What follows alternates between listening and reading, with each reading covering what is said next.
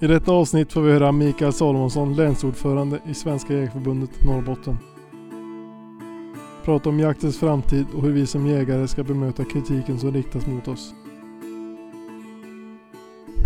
Tycker han det är dyrt att jaga? Och heter det pannkaka eller plättar?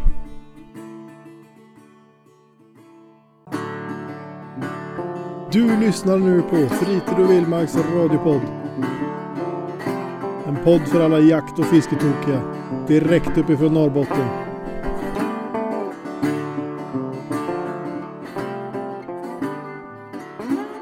Ja, Mikael Samuelsson, välkommen Tack! till Fritid och Vildmark. Eh, ja, du har ju ganska gedigen historia att berätta och varit med om ganska mycket. Eh, lite grå i skägget ser jag, så du har hunnit med några år. Nej, men berätta gärna för lyssnarna lite om dig själv och, och ja, vem är du? Vem är Mikael Samuelsson?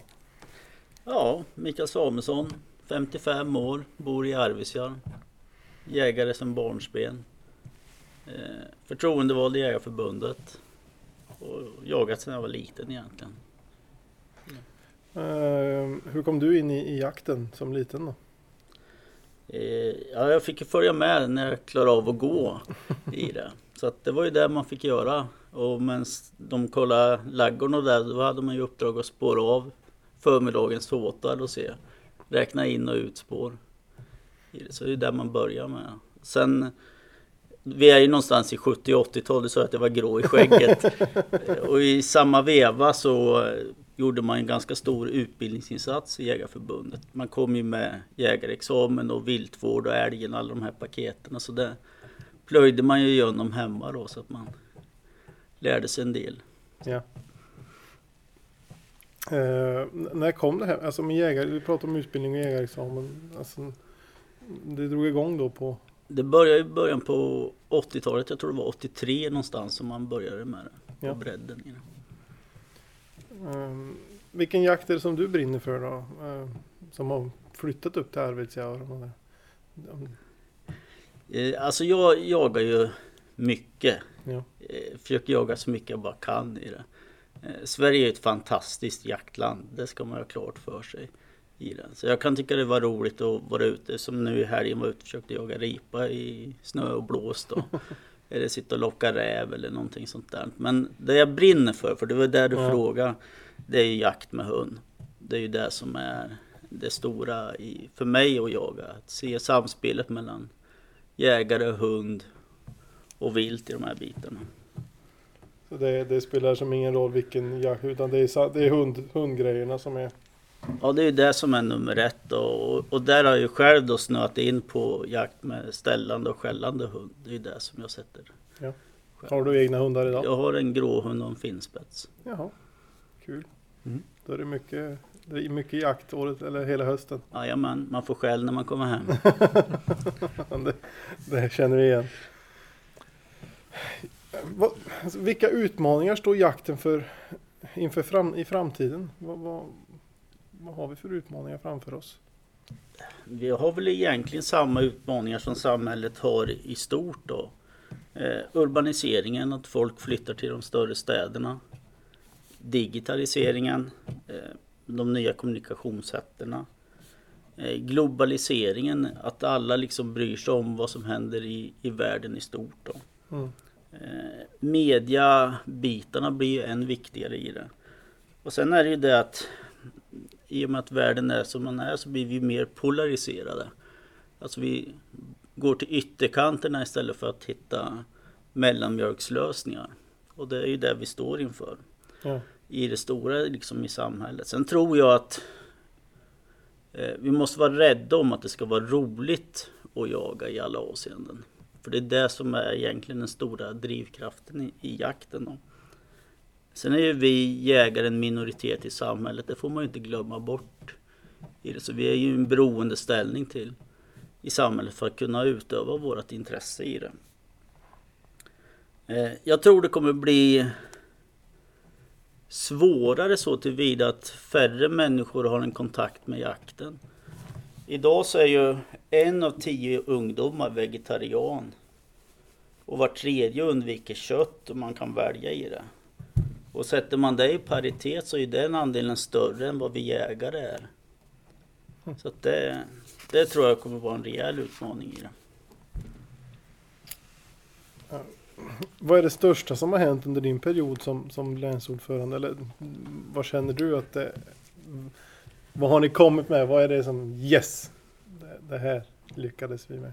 Eh, det största tror jag det är och det är någonting säkert som man inte ser att det har hänt någonting. Mm. Men det tror jag är att vi startade ju projektet Jakten på framtiden där vi satte upp mål, strategiska mål.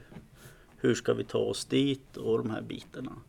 Där enade vi förbundet och skapade en gemenskap och en tilltro till att det vi gör faktiskt gör skillnad i det. Och i samma veva som vi gjorde det så tog vi också ansvar. Ni kommer ihåg för några år sedan så var det emellanåt på sociala medier och sånt där. En hel del bilder och de här bitarna. Mm. Så vi har, jag tycker vi har tagit stora steg framåt i den kopplat till etiken och de här bitarna. Och det tror jag vi gynnas väldigt, väldigt mycket på sikt av det. För att det vi gör, gör vi ju för jakten och jägarna och viltets bästa i det här. Jag tror att det är som du säger, att det har blivit en ganska stor gemenskap och de som, som sticker ut med, om vi pratar om de här bilder och sånt där de, de blir ganska fort utfryst på ett annat sätt idag. Om man värnar mer om jakten och, och är lite mer ja, rädd om den. Ja, jag tror också att det, vi, vi vågar säga till på ett helt annat sätt än vad det var i början där. För då var det väldigt mycket liksom, ja men så har det alltid varit eller att det är väl inte så farligt och så vidare. Utan se en annan infallsvinkel på det man gör i det. Eh, sen kan jag ju tycka att en annan stor del är att vi har enorm acceptans för det vi gör idag. Alltså 89 procent av Sveriges befolkning tycker att jakt är bra. Det är ju helt fantastiskt bra ja. i det. Sen om man tittar då på enskilda saker så tycker jag det här att vi fick tre veckors förtur i fjälljakten. Mm. Eh, och en stor grej i det. För det tog ganska lång tid innan vi hamnade där i det. Eh, vi har kommit en bit på väg tycker jag i att skapa jaktmöjligheter för de som har ett rörelsehinder. Där är vi inte framme än, mm. men vi har kommit en ganska bra bit i det. Eh, ensam är inte stark. Vi, när vi startar jakten på framtiden, då tappar vi ju medlemmar i förbundet. Det gör vi ju inte längre, nu ökar vi ju. Och ju fler vi är, desto starkare röst är vi i alla avseenden. Eh, och tittar man då, alltså 89 procent i samhället accepterar jakt. Så är 97 procent av våra medlemmar nöjda med det vi gör. Så det vi gör, gör vi bra just nu och det gör de facto nytta och skillnad. Får jag bara fråga, att komma in där, hur, hur eh, kommunicerar ni vi säger med era medlemmar och folk eh, i allmänhet som inte är medlemmar? Ja, vi försöker kommunicera på både internt och externt de här bitarna. Men det är ju en springande punkt i allt, det är ju liksom att kunna kommunicera ut vad man gör för någonting. Och där kan vi säkert bli bättre i alla avseenden. Men jag tror vi har ändå tagit steg framåt i det. Sen är det inte alla gånger liksom att det går att kommunicera det man de facto gör. Utan det blir en... Den här inträffade inte, ja men då går det inte att kommunicera. Det skulle ha blivit så här om vi inte hade gjort så här. Det går ju liksom aldrig att föra ut en sån Nej, information. För samtidigt som idag, som du säger, vi har en, en digitalisering och vi har en polarisering så att kanalerna är både fler och snabbare. Men jag upplever själv att idag att det är väldigt svårt att kommunicera mm. ändå med människor. För det går inte bara att finnas på ett media. Man måste finnas på kanske på tre, fyra media och nästan rikta in sig på att mm. det är media. Hur ska jag rikta, vilket budskap är jag där i förhållande till det andra? Mm. Eller meddelande form. Jajamän. Och sen tycker jag att vi har gått ifrån att parera till att agera när vi pratar kommunikation i de här bitarna. Liksom att föra ut ett budskap innan och de här bitarna, vilket är bra i det. Sen, sen tycker jag vi har varit bra på att bevara den svenska modellen på det sättet som vi bedriver jakten i Sverige. Eh, ni vet ju att jakt och viltvårdsuppdraget var utsatt för ganska hård ansträngning för något år sedan. Mm. Där det skulle vara allmän upphandling och allting sånt där. Det är ju nu säkrat och det är en av grundbultarna för att vi har den förvaltning vi har i Sverige idag. Så att vi liksom får behålla det här frihet under ansvar och slipper toppstyrningarna i den. Och för att komma vidare på det här så tror jag att vi måste bli ännu duktigare på att eh, fördjupa samverkan med andra brukare och intressen som vi har gemensamt i det. Så vi tillsammans blir starkare i det. Eh, lösensjakten är ju en sån där icke-händelse som säkert har gått under radarn för väldigt många. Men den var ju också satt en ganska hård stress ett tag. Som nu är ju ganska säkrad och det vi jobbar med att det ska bli ett kulturarv. Precis som jakt med falk är i södra Europa. Ja. I den. Eh, vi kunde ha suttit med ett utfodringsstopp idag. Det gör vi inte. Det är också en, en ganska fin framgång. Och sen har vi ju våra viltkameror som har suttit ute ett tag. Där är ju nu tillståndsplikten slopad och det är ju jättebra eh, för hela jägarkåren. Men det kanske viktigast den informationen vi nu kan ta hand om i, i kamerorna i viltövervakningen. Så att vi kan bygga det, förvaltningen på fakta i det. Så att det, det är väl del av det som har hänt. Det är ganska tiden. mycket som har hänt. Sen har ju inte jag gjort allting i det där, långt därifrån. Men på ett litet hörn så kanske man har bidragit någon gång. Eh, Du säger att du har på ett litet hörn har du bidragit. Men vad, vad har din styrka som ordförande i länet varit? Vad, vad, vad har du för... Det ska ju egentligen inte jag svara på. Men om, om jag ska försöka beskriva mig själv lite grann. Så att, eh, jag tror att det är ganska bra på att lyssna i det. Jag tror jag har fått två ögon och två öron av en anledning och bara en mun i det här. Eh, och som person så är jag ganska uppgiftsfokuserad och vill, liksom, vill komma någon vart och ta ansvar för det man gör. Jag tycker det är viktigt att man gör rätt för sig i de här bitarna. Eh, sen tror jag att jag har varit ganska tydlig med att skilja på sak och person. Så att när man suttit i möte med så, de som tycker annorlunda så har de vetat vem man möter, var man står och det finns en förutsägbarhet i det man gör. Det tror jag bygger tilltro i det. Eh, ja, vi har ju läst nu här att du är föreslagen till förbundsstyrelsen. Vad, vad är det som lockar dig med att, att gå upp i, i förbundsstyrelsen? Vad, vad, i, I grunden är det som har drivit mig i, jakten egentligen hela tiden. Alltså viljan att kunna påverka förutsättningarna. Det är det som är. Det är allt ifrån att gå och skaffa sig en hund till att bli jaktledare och förtroendevald och så vidare. Man har möjlighet att påverka och egentligen säkra jaktens framtid. Mm.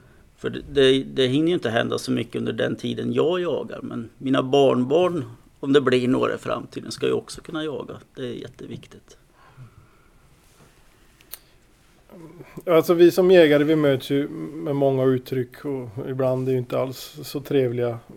Alltså, eh, om du fick dessa två frågor, hur skulle du svara på dem? Som, vad är jakt? Eh, jakt för mig är en, en livsstil, ett förhållningssätt egentligen.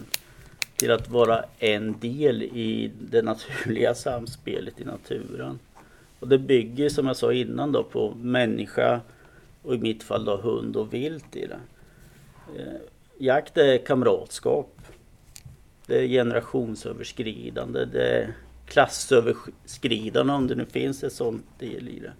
Men det är också glädjen att se nya människor gå in på jaktens bana och utvecklas i de bitarna och glädjas åt andras framgångar i den.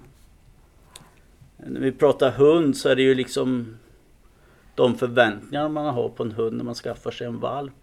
Se utvecklingen, åka den här berg och dalbanan mellan hopp och förtvivlan.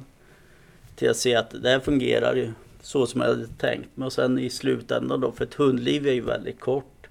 Sorgen och saknaden av en hund, en familjemedlem i den. Eh, och när vi pratar viltbitarna liksom, ju mer man lär sig desto mer inser man ju hur lite man de facto kan av det här. Där man liksom trodde det här är en svart och vitt. Nej men det är en gråzon egentligen i det. Och sen att förvalta den resursen som de facto viltet är. För mig är det en naturlig del. Sen är det ju bonuseffekterna som att det, man får någonting på matbordet och så vidare också. Mm. Om, om du står på mässa nu då så kommer det fram en och frågar varför jagar man? Vad, vad, vad skulle du svara på det? Egentligen så blir det samma svar som jag sa innan. Liksom. Det, är det är en naturlig del i det. Det är en livsstil för mig. Sen ska jag inte sticka under stolen med att det, det är roligt också. Så är det ju. Det är en tillgång till matresursen. Och om man då vill förminska det här till att den här millisekunden när man faktiskt tar ett liv. Ja men då har man liksom inte förstått grundtanken i det här. Då får man ta det ett varv till. Mm. Och när man har pratat en stund så brukar de allra flesta eh, förstå eh, sättet att, som en jägare att man är en del av jakten. För det är helt naturligt. Man tar ju ett större ansvar om man jagar, förser sig med, med kött eller om man går till en affär och köper det i en plastförpackning. Så att, eh, eh hur ser antalet jägare ut i Norrbotten respektive Sverige? Ökar det och minskar det? Eh, Antalet jägare ökar. Och framförallt så är det ungdomar och kvinnor som ökar. Ja. Och en, en del i män i yngre medelålder. Men då är vi mer stadsnära i den gruppen som ökar. Eh, För jag, jag tror att det ser lite olika ut. Som jag berättade, jag började som litet barn och var med i det här. Men idag så är det många som kommer in från andra infallsvinklar. Så jakten ser lite olika ut. I Norrbotten idag så är det drygt 20 000 jaktkortslösare. Eh, av dem så är det ungefär 1500 kvinnor. Och medlemmar i förbundet här uppe så är vi ungefär 8000. 7000 av dem är kvinnor och 500 är ungdomar ungefär, storheterna då. Så att varannan jaktkortslösare i Norrbotten är medlem. Och, och det är ju inte bra i, i grund och botten i det. Utan alla behöver vara med och ta sin del i det. Och då måste man liksom våga fråga, visst är du medlem det Jägarförbundet? Ja, det är ju självklart i det. Eh, Om du får frågan, är det dyrt att jaga? Vad skulle du svara då? Ja, i, I grunden så ska jag svara att det beror på. Och då är det sånt här svar som ingen vill ha i de här bitarna. Då. Eh, Eh, för grejen är att det kan ju kosta precis hur mycket som helst att vara i ena änden och i den andra änden vara ganska billigt. För det beror ju lite på vad man sätter in i de här bitarna och vilket startläge man har. Men det behöver inte kosta så där jättemycket. det. Sen är det är ju en, ett intresse, en hobby som man håller på med, som man har delintressen och det. Och det är man ju som regel beredd att lägga en del pengar på. I det. Sen är det ju hur mycket jag jagar, hur mycket jag sätter in i det. Så att för mig så är det inte pengarna, jag värdesätter ju tiden mer än pengarna i de här bitarna. Mm. Många gånger så hör man nu i de här jaktlagen föredömligt sätt att de, man har billigare avgifter för ungdomar som ska gå in i jakten. Och även om det nu inte är någon jättesummor i det hela så kanske de har halva jaktkortsavgiften och sådär. Och det är ju ett, ett vackert tecken. Men samtidigt så ser man ju att dagens ungdomar har ju faktiskt det ganska bra ställt om man ser materialistiskt i varje fall. Ja. De har nya skotrar, de Mm. har hyggliga bilar, de har långa semestrar och de har ett ganska bra liv. Mm. Och det är där man kan ibland vä- värdesätta eh, vilket värde sätter man på det ena eller det andra. Ska man vara fattig i den ena och rik i det andra sammanhanget? Och det är väl lite grann som man själv upplever att eh, var är prioriteringarna? Jo. Och ibland så kan jag tänka så att jakten den får inte kosta någonting men ett annat nöje den, där man en högre acceptans att det kan kosta mer pengar. Mm. Utan det är vad man själv väljer att prioritera i Det, livet. det, det är väl lite grann det vad de själv väljer. Mm. Ja, men vi är väl fort, jag tror inte i vart fall att man köper enstaka klass 1-skott längre i Sverige. Men det kanske man gör, det vet ju du bättre än vad jag Men gör. det kommer in någon ibland och vill köpa fem patroner faktiskt. Men, men eh, det är inte så ofta. Nej. Eh, tror du att det finns någon chans att vi kommer få fler jaktbara arter i norra Sverige i framtiden? Och i den nära framtiden så tror jag vi kommer ha... Kronviltet växer ju och utbreder sig norrut, framförallt längs kusten. Ja. Så de finns ju i, hela vägen upp i Västerbotten och sannolikt en bit upp i Norrbotten också nu. Så det tror jag ett vilt som vi kommer kunna jaga de närmsta åren i det. Jag tror vi kommer få jaga järv i en ganska snar framtid. Säl är ju på gång i det. Kanske redan nästa år. Skarv? Ja, kanske. Eh, vi försöker nu i den jakttidsprocessen som går att vi ska få tillbaks jakttid på ekorre och hermelin. I det som, vi tappade ju ekorre för något år sedan när det inte rapporterades i det. Eh, morkulla och korp har vi ju en, en hel del av. Ja. Där tror jag då till närtid att vi kommer hända så det värst mycket för då är ju EU en ganska kraftfull spelare i de här bitarna. Så att, nej men jag tror vi kommer få sannolikt mer vilt att, att jaga i det. Sen tror jag inte att vi kommer, om vi säger norra delen på Sverige, se vildsvin som en jaktlig resurs i det. Det tror jag faktiskt inte. Då, då ska det ske lite klimatförändringar och lite annat sånt där för att det ska hända. Ja. Ehm, alltså beslut som fattas rörande jakt i EU och Sverige, hur, hur upplever du det? Hur, hur går gången? Alltså. eh, ja, om vi går tillbaks då. Vi har ju en bred acceptans för jakten. Och det återspeglas ju även politiskt om vi börjar på riksdag och regering och de här bitarna. Så att där tar man en ganska stor del av de här stora besluten. Jag tycker att vi har en förvaltning baserad på fakta i den. Och viltövervakningen ligger som en del i det. Så att min uppmaning är att jägarna ska rapportera även övrigt vilt i viltdata och de här bitarna så att vi har fakta i de här bitarna. Eh, vi har ju forskning som är fristående som bidrar i förvaltningen då. Vi har inte haft någon jakttidsöversyn på väldigt länge som nu kommer igång igen och får en form där det överses var sjätte år. Det är jättebra. Eh, det vi saknar på den nivån det är väl egentligen en, alltså en jaktmyndighet med ett främjaruppdrag för jakten. För Naturvårdsverket har ju ett huvuduppdrag att skydda och bevara de här bitarna. Jag skulle gärna se att det fanns en förvaltning och främjande uppdrag till den myndigheten som handhar jakten. Det skulle bli må bra av i de här bitarna.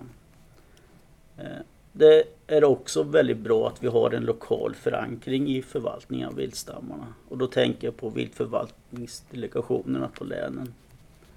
Det är jättebra och där ser jag fram emot att det kommer få en tydligare reglering av vad delegationen de facto ska göra och fatta beslut om de här bitarna. Så eh, det är väl det som är på de nationella bitarna. Beslut som fattas rörande jakt i EU då? Hur, hur ser det ut där? Vad har du för tankar om det? EU har en jättestor påverkan på hur jakten fungerar i Sverige. Och jag tror det kommer få ännu mer påverkan på det. Framförallt när vi pratar om arter som finns inom direktiv och arthabitat och de här bitarna.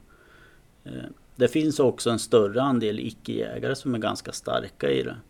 Så det går åt ganska mycket kraft ur jägarintresset att bevaka och följa ärenden så att det går rätt väg i det. Så det var ju en sån trevare nu kopplat till jakten på våra stora rovdjur. Där man försökte omkullkasta den jakten fullständigt. Men liksom vi lyckades vända det för att vi fick reda på det. Fick stöd av politikerna och driva det gemensamt i EU. Så att nu är det hotet den här gången borta. Och sen är det ju en ganska hög politisk nivå får man väl ändå säga EU är i det.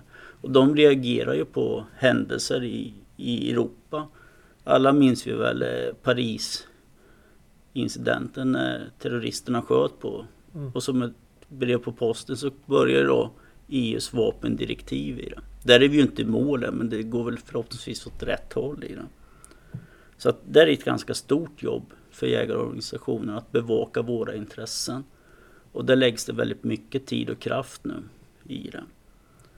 Eh, vi är ju just nu ordförande i FACE, den europeiska jägarunionen. Eh, och där tror jag vi kan bidra med den svenska modellen att hitta lösningar på problem. det kanske inte är den bästa lösningen liksom att demonstrera på gatorna eller göra någon sån här stora grejer av det utan liksom försöka jobba rätt väg. Hitta kompromisser och samverkan för att komma vidare i det. Då tror jag man löser intressekonflikter i det. För att det börjar att hetta till. Om vi pratar rovdjur som är en del i det så är ju Europa nu kanske än mer där vi var för kanske tio år sedan. Nu, så att det kommer ju komma mer och mer av de bitarna. Så att, eh, det är helt avgörande att vi har representation i EU. Att vi för våran talan där. För det är det som sätter ramen som den svenska riksdagen och regeringen har att jobba i. Hur ser representationen ut i EU för, jägar, för jägarkåren, jägarförbunden? Ja, vi har ju våran ordförande, ordförande Face. Han är ju där nere med jämna mellanrum. Sen har vi ju anställda som jobbar nere i Bryssel med våra frågor också. Så att vi har en ganska bra bemanning där. Och även stöd med de nor nordiska länderna också i det. Hur ser det ut när det är som bäst? Ja, det är en fråga man ska ställa sig med jämna mellanrum. För då sitter man deltat på där man är nu och hur det borde vara. Eh, jag tycker att eh, vi jägare behöver ta ett eh, större ansvar för jakten som stort i de här bitarna. För att våga stå upp för viltet och jaktens bästa i de här bitarna. Vi behöver bli fler som jagar definitivt, men framförallt de som har en kontakt med någon som jagar som vet vad det handlar om. Och för att komma dit så tycker jag man behöver lära sig mer. Man borde gå någon form av utbildning årligen i de här bitarna. Eh, för att säkra acceptansen och få fler jägare, bjud in ungdomar, nya jägare med mer att vara med i jakten. Men glöm inte bort de som inte jagar, för de behöver också få en relation till jakten. Det behöver inte vara jakt. Det kan vara att sätta upp en saltsten eller fodra rovdjuren nu på vintern i den. Eh, sprid den resursen som viltköttet är. Det är en framgångsfaktor. Eh, ge bort lite kött. Jag har själv sannolikt för många frysboxar i det. Men ge bort eller till och med bjud in någon att delta med en middag på det vi faktiskt får med oss hem från skog och mark. Eh, våga prata jakt i de här bitarna. Vi hade de här två frågorna. De frågorna måste man kunna svara på. I det, och våga prata det i alla sammanhang. Och sen om man varje år, alla jägare som är medlemmar i förbundet, värvade en medlem. Då skulle det se helt annorlunda ut. Då skulle vi vara en betydligt starkare röst i samhället. Så att när det är som bäst, det är dit vi ska. Uh, ja, då har jag tre snabba frågor till dig här Mikael. Ja. Heter det pannkakor eller plättar? Eh, bägge delarna. Är... nu får du inte vara politisk. Pannkakor. Ja, helt rätt. Mm.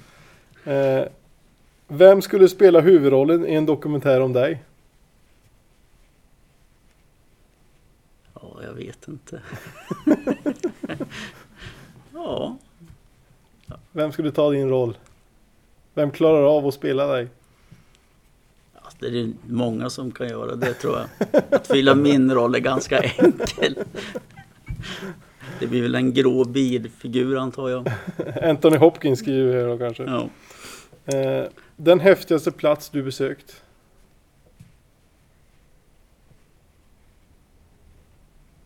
Ja, jag vet faktiskt inte. Jag har inte tänkt på det någon gång. Nej. I det. Ingen plats som du längtar till? Med. Nej, men det finns ju tidpunkter liksom som man... De här blå kalla nätterna i januari mm. är en sån där tidpunkt som är väldigt skön. Eller en, en januaridag när det är 35 grader kallt och man står på skidorna och jagar toppfågel. Det är de dagarna man verkligen känner att man lever. Så mm. är det ju. Då är man på rätt plats. Jajamän. rätt tillfälle. Då hänger det lite grann upp till en själv. Tack så mycket Mikael för att du kom till oss. Tack. Eh, och så önskar vi dig lycka till i framtiden. Och Hoppas att vi syns framöver. Det gör vi säkert. Tack ska du ha. Tack! Tack, tack.